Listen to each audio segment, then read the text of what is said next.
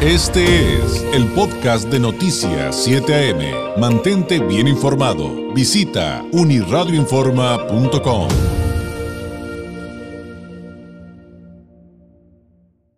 Me da mucho gusto volver a recibir aquí en el estudio de Noticias 7 AM a Fernando Sánchez Flores. Él es instructor policial, es integrante del cuerpo eh, de la Policía Municipal, que es, está adscrito a la Secretaría de Seguridad y Protección Ciudadana Municipal en el Ayuntamiento de Tijuana. Fernando, ¿cómo estás? Bienvenido. Hola, ¿qué tal? Muy buenos días. Contento de estar nuevamente aquí contigo y con toda tu gente. Oye, ya me reclamaron la vez pasada de que te entrevisté y que nunca te pregunté de tus redes. Dicen, ¿qué es el que no lo sigues en redes? Le digo, pues no tengo TikTok, pero si lo comparten otras, si lo veo. Por ya sabes, protocolos del celular, ¿no? Claro, eh, claro. Si la aplicación china, no sé qué. Pero bueno, esa. Entonces, para que no me vuelvan a reclamar, Fernando, aunque vamos a tratar temas serios, por favor ponga atención porque le, eh, Fernando les trae recomendaciones muy buenas para muchos temas que le vamos a ir preguntando poco a poco. Antes de que me reclamen, Fernando, diles cómo te encuentran en redes. Sobre todo me insistieron mucho, dile que des su cuenta de TikTok para que quienes lo seguimos, pues ya estamos ahí, pero quienes no sepan, porque tiene contenido bien padre. A ver, platícanos. Claro que sí, yo tengo casi todas las plataformas este, de las más... Este, habituales, que es Facebook, eh, Instagram, Twitter, bueno, X, creo que ya se llama X. Ahora X, ajá. X, ¿no? X, X. Este, Tengo eh, cuenta en TikTok y en canal de YouTube. En todas me encuentra, así como está aquí mi nombre. A ver, aquí. ¿Se alcanza a ver? Fernando, Sánchez Flores. Ponga Fernando Sánchez Flores y ahí le va a aparecer eh, todas mis plataformas. Este, y con gusto, la gente que me quiera seguir, eh, si no tiene el buen hábito de leer, de la lectura, pues yo le ayudo con mis videos de 15 segundos, un minuto, para que usted aprenda muchísimas cosas relacionadas con el ámbito de seguridad pública en temas de bando de policía y reglamento de tránsito. Que, ya tenemos de, la vez pasada varias preguntas de, de ese sentido, porque te acuerdas que de repente nos preguntaban de, oye, me multaron y pues, este pues resulta que pues yo me, andaba peleando con el policía porque me multó por estacionarme en curva, pero yo le dije que la línea roja empezaba más adelante y te acuerdas que platicábamos, pues, sí, claro. pues el oficial explicó, estacionarse en curva aunque no, es, aunque no esté en rojo por alguna omisión o porque la, la, porque la cambiaron, porque es nueva, porque nunca la han pintado, no importa, lea el reglamento, estacionarse en curva aunque no esté en rojo Fernando, es multa. Claro que sí. Ese tipo de temas podemos ver ahí entre muchos sí, otros. Entre muchísimos más ahí. Eh, temas que pareciera que no existían, la gente ni, cuenta se había dado de que había un artículo que prohibía ciertas cosas, ¿no? Pero que hay han estado siempre, esa es la parte Sí, siempre han estado por años, sigue ahí, nada más que eh, lo, digo yo, eh, nos falta mucho el hábito de, de leer aquí, en este país, y es indispensable, y más en estos temas porque estamos en la calle transitando ya sea peo en carro y no sabemos realmente si estamos haciendo lo correcto. Y aquí es donde viene este conflicto, como el que acabas de mencionar. Oye, ¿qué, ¿por qué yo me estacioné bien? No está. Mira, aquí dice. Oye, ponos un ejemplo de, los peatones, porque mucha gente cree que, pues soy peatón, pues yo no estoy cometiendo ninguna irregularidad. No, sí hay, sí hay asuntos que tenemos que respetar, pero que principalmente se derivan y puedo apostarlo, aunque tú eres el experto, Fernando, se desprenden de brindarnos seguridad a nosotros mismos. Claro, el, el peatón es muy vulnerable este, en las vialidades. Tiene muchísimos artículos que lo favorecen, pero lo favorecen en el sentido de que ellos mismos son los que tienen que poner en práctica todas estas recomendaciones que hace el reglamento de tránsito. Ejemplo, eh, paro un muchachito una vez que va en una patineta por la banqueta y luego, muchacho, este, por favor, agarra la patineta con tus manos y llévatela cargando. ¿Por qué? Yo llego más rápido patinando. No puedes estar patinando en la banqueta con la patineta. ¿Por qué? Me dice. ¿Dónde está el problema? ¿En qué le afecta? Y le digo, de inicio eh, está estipulado en un reglamento que la banqueta es para transitar a pie, para ir en circulación. Esto eh, puede generar un accidente, le dije y está prohibido en el bando de policía el uso de patinetas en las banquetas. Pero fuera de lo que está escrito en este reglamento y bando, le digo, usa el sentido común, es peligroso para ti, para los demás. Vi cómo cruzaste la calle sin ninguna precaución, venías dándole a todo lo que a la patineta, no te fijaste si venían vehículos.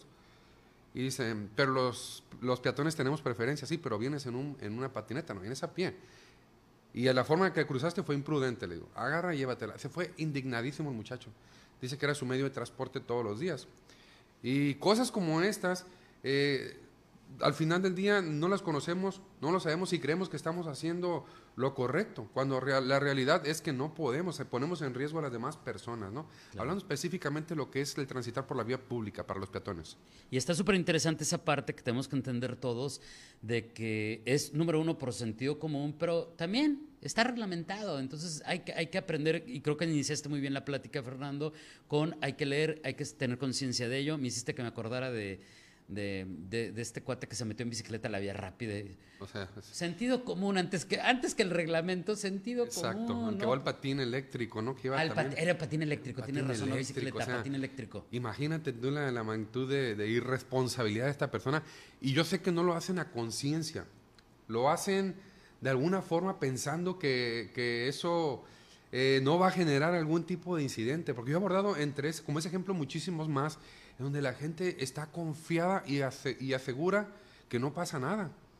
Y no, pues vea lo que pasa todos los días. Exactamente. En el, mundo, ¿eh?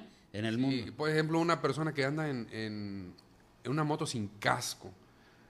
Me dicen, pero no es el casco, o sea, si no lo uso, pues ¿qué tiene? Te vas a tener más peligro, estás más vulnerable, te vas a matar. Fíjate que ahí yo siempre le digo al público, Fernando, te cuento así súper rápido, les digo, pues es que dicen, no, pero pues es que si, si no tienen cuidado, y, este, pues van a terminar en la cárcel. Pues sí, puede que termine en la cárcel, pero lo más seguro es que sea imprudencial y de todos no salga. Pero ¿qué cree? El otro va a terminar en la cárcel, pero usted va a terminar con una muy mala calidad de vida, va a terminar afectado de su, de integridad física o va a terminar tres metros bajo tierra. ¿Qué necesidad hay? Y, algo que a lo mejor la gente desconoce. en un accidente, en un hecho de tránsito, eh, siempre hay un responsable. Hay un responsable. No puede haber eh, uno y medio o dos responsables. Y si eh, la persona lesionada es responsable de provocar el accidente, aparte de que está lesionada, hospitalizada, va a tener que pagar los daños del vehículo que le, que le ocasionó. Entonces, no es nada más, mucha gente me dice, eso que acabas de mencionar, el peatón si es atropellado es un afectado, no todo el tiempo, ¿eh? no siempre. Por, a ver, un ejemplo, si yo estoy en una avenida y en lugar de irme a la esquina y usar el, el, el paso peatonal, pues me vale, me cruzo por en medio, me meto en el camellón y brinco al otro lado, pero en eso, pues a lo mejor un carro me pega. Claro. Entonces, hay que, hay, que, pasar. Hay que hablar a la ambulancia para que te revise y ya una vez que diga que estás bien, vámonos porque vas a tener que pagar los daños al carro por no cruzar en donde tiene preferencia Yo como peatón, fui imprudente. Es correcto, así es. El, automovilista va en su carril de una forma natural. Quien está cometiendo una infracción en el, al reglamento de tránsito es el peatón en este caso. Ahí, ahí nada más para que vayamos aprendiendo. Ahora, nos han preguntado mucho, Fernando, de qué tipo de medidas de prevención podemos tomar. Y ya sabes que esto es de siempre, ¿no? Creo yo. Y claro, toma especial relevancia eh, el hecho de qué medidas de prevención podemos tomar cuando vamos a una plaza, cuando estamos en la calle, cuando vamos a un centro comercial, eh, en materia de seguridad eh, pública, que se pone un poquito más complicado cuando sabemos que estamos en fechas que paguen el aguinaldo, que eh, pagan los, este, los repartos de utilidades, etcétera, etcétera. Eh, ¿Qué nos podrías decir ahí? Porque también hay muchas aristas. De repente pensamos en eso, a qué hora ir un cajero público, cuándo no ir, pero también no pensamos en esto que tú estabas diciendo eh, y decimos, ya estamos adentro del estacionamiento de la plaza, no pasa nada. No, también pasa. Hay muchas cosas, me imagino. Correcto. Siempre mi recomendación es a todas las personas que van a hacer, por ejemplo, este, transacciones, en este caso ir a retirar dinero, ir a depositar dinero, que lo hagan en horarios en los que todavía tenemos la luz natural. Y, por ejemplo, hay lugares que tienen cajeros automáticos, pero que están muy alejados. Eh, hay que procurar siempre los lugares en donde tenga más concurrencia de personas y siempre estar atento. Me he encontrado, por ejemplo, una ocasión ahí en, bueno, en cierta parte de Tijuana estaba patrullando y me encuentro una persona fuera de un cajero automático, afuera, no, no, no adentro. Evidentemente lo primero que hice fue abordarla y cuando me percato había otro adentro. Eran exactamente las 2 de la mañana. Y digo, caballero, ¿qué está haciendo aquí? Oh, oficial, este, ahorita tuvimos una necesidad de sacar dinero, hubo una emergencia. Eh, mi esposa está aquí adentro sacando dinero, yo estoy cuidándola aquí afuera. es una medida preventiva en caso de una urgencia, como en, esta, en este caso, ¿no? Pero si no es necesario ir en, en, esos horarios tan vulnerables, este, no hacerlo. Eh, siempre hay que estar atentos. Al llegar a un, a un establecimiento como un banco, un cajero automático, siempre observe antes de meterse al cajero, observe alrededor, revise si no hay un vehículo estacionado, este, a algunos metros de distancia del cajero. Si hay personas al interior de ese vehículo, lo recomendable es que usted marque el 911 y reporte como persona sospechosa un vehículo estacionado fuera un cajero automático. Y de preferencia no, eh, no introducirse hasta que no llegue una unidad y verifique qué es lo que está haciendo esta persona. Eh, podemos, por ejemplo, inclusive en cantidades grandes de dinero, eh, está el servicio que presta la policía de escoltar a las personas que van a hacer estas transacciones este, hay un número telefónico, si quieres ya al final lo dejo para que lo pasen en la... Sí, no, lo podemos dar eh, cuando quieras. Sí. Ajá, sí, es que no traigo aquí ah, exactamente la información, pero... Se los pasamos un ratito. se los pasamos un ratito más. Eh, pueden usted hablar a la Policía Municipal, eh, pedir que venga una unidad y los acompañe a realizar estas transacciones de forma segura. por favor, siempre... entiendo que es muy sensible hablar de ese tema porque la gente me dice, yo vivo en un país libre en el cual yo puedo transitar a la hora que yo quiera, por donde yo quiera, pero hay que ser responsables también y ser muy prudentes en este tema y no exponernos de manera innecesaria. Un horario, este, eh, no quiero eh, abundar en que si las 10 de la noche ya es peligroso, a las 11, etcétera, pero sí en un horario prudente ir a hacer este tipo de transacciones, siempre acompañados, jamás este, procurar no ir solo a, retirar este dinero.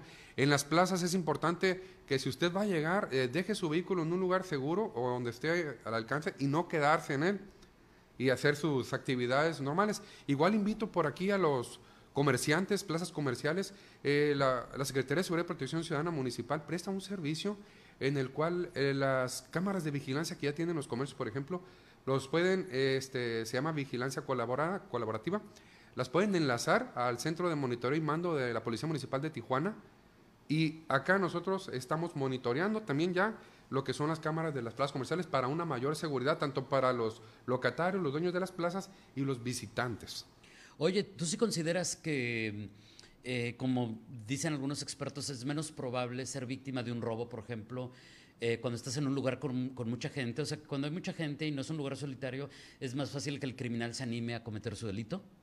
Eh, ¿O es relativo? Es relativo. Yo te lo puedo decir por mi experiencia como policía, se da en todos los ámbitos. Eh, para que se dé un robo se ocupan tres, hay tres factores, ¿no? Uno, algo que se quiera robar y que ese objeto esté vulnerable. Y la tercera, quien quiera cometer el robo. Y si nos vamos a estos tres órdenes, eh, existen en cualquier parte. Eh, la persona que va a cometer el robo siempre lo primero que busca antes de, de robar es ¿me van a agarrar o no me van a agarrar? ¿Dónde hay más vulnerabilidad de que me agarren? Y normalmente agarran este, las víctimas o los afectados son personas que están vulnerables, que están lejos de un núcleo en donde alguien puede intervenir. Es muy común ver videos, por ejemplo, en redes sociales de una persona que dice, bueno, aquí voy y le arrebato el bolso a esta persona, a esa mujer. Y si es un lugar concurrido, ocurre mucho que ya la gente se está defendiendo. Van y defienden a la, a la víctima, enfrentan este, en este caso al, al agresor. Por eso ellos ya saben, buscan lugares normalmente en donde la víctima esté vulnerable o donde no haya nadie que pueda intervenir por ella. Porque ya este fenómeno se está dando de que la gente ya se está apoyando cuando ven una situación de esta naturaleza. Qué, buen dato. Y también, eh, sin esta ayuda, llame a la policía para el traslado de dinero, los asaltos que reportaron de personas que se lean con casa de cambio, todos traen grandes cantidades. Es correcto. O sea, entonces quiere decir que los delincuentes ahí traen su, labor de inteligencia. Entonces, y tienen razón. Nosotros somos las víctimas, pero si el horno no está para bollos, como dicen en mi pueblo, pues entonces hay que hacerlo propio. Tenemos preguntas del público y nos queda nada más un minuto. Así que, ¿qué te parece, eh, Fernando, si las vamos respondiendo así este, rapidinas que, alcancemos? Eh, Bruno Valder dice, si no infraccionan a los carros, van a infraccionar a los peatones. ¿Se puede infraccionar a un peatón? Se puede presentar ante el juez calificador municipal o cívico, como lo conozca, sí, eh, por no eh, transitar de la forma correcta por la vía pública. Claro que sí. Dice el señor López, buen día, tengo una pregunta. Hay un artículo del reglamento de tránsito municipal que prohíbe circular o adelantar por los carriles de acotamiento. ¿Por qué no multan a miles de conductores que usan esos carriles como carriles de alta eh, velocidad? Pues eh, yo he visto que agarran a los que pueden en cuanto llegan, pero bueno, ¿qué nos podrías comentar de eso? Eh, claro, este, desafortunadamente son muchos los vehículos que cometen estas infracciones. para la cantidad de policías que estamos trabajando, a veces se nos complica el hecho de poder agarrar a todos y cada uno de ellos, pero sí se aplican esas multas eh, por supuesto que sí, hay, este, todos los días se aplican. Eh, desafortunadamente nos falta mucha cultura vial para poder nosotros erradicar este tema, ¿no? Y es, un, es una infracción circular por el acotamiento, ¿no? Que sí. quede claro. Y oigan, y si se quejan de que, ah, que están muy altas las multas, pues no lo haga ya. Así de sencillo. Eh, por acá te mandan saludar, dice, Gracias. dice Carolina, buenos días, me encanta el oficial, lo empecé a seguir de, eh, da mucha información valiosa, eh, por la inseguridad, no, la inseguridad efectivamente considera que no tiene horario, a cualquier hora tienes que estar alerta. Eh, acá por el WhatsApp nos preguntan, eh, ¿qué tipo de licencia debe traer para conducir? Eh, ¿Se debe de tener un tipo de licencia para conducir una pickup de carga? Eh, no lo localicé en, la, en, la, en el reglamento de tránsito. El reglamento de tránsito habla en el artículo 26 eh, de las licencias. La licencia chofer C es la que estipula ahí, si lo alcanzan a leer, va a decir para vehículos tipo pick-up. Ahí lo dice, Ah, bien. chofer C. Entonces ahí está, ahí está el tema y, y pues bueno, hay que, hay, hay que informarse. Claro, y si les da un poquito de, o no tiene tiempo, eh, véngase a mis redes sociales. Ahí déle clic a los videos y hay muchísimas cosas de las que se va a enterar usted. Oye, Fernando, por aquí tengo colección de preguntas para la próxima porque ya se, se me quedaron varias, pero te agradezco enormemente tu visita. Eh, te esperamos muy pronto. ¿Algún mensaje para cerrar?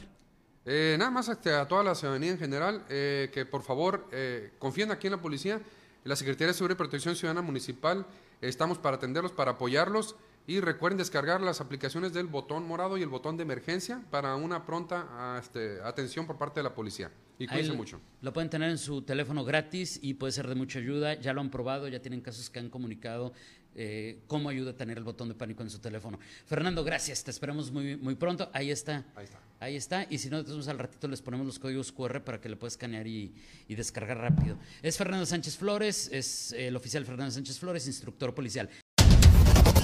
Este fue el podcast de Noticias 7am. Mantente bien informado. Visita unirradioinforma.com.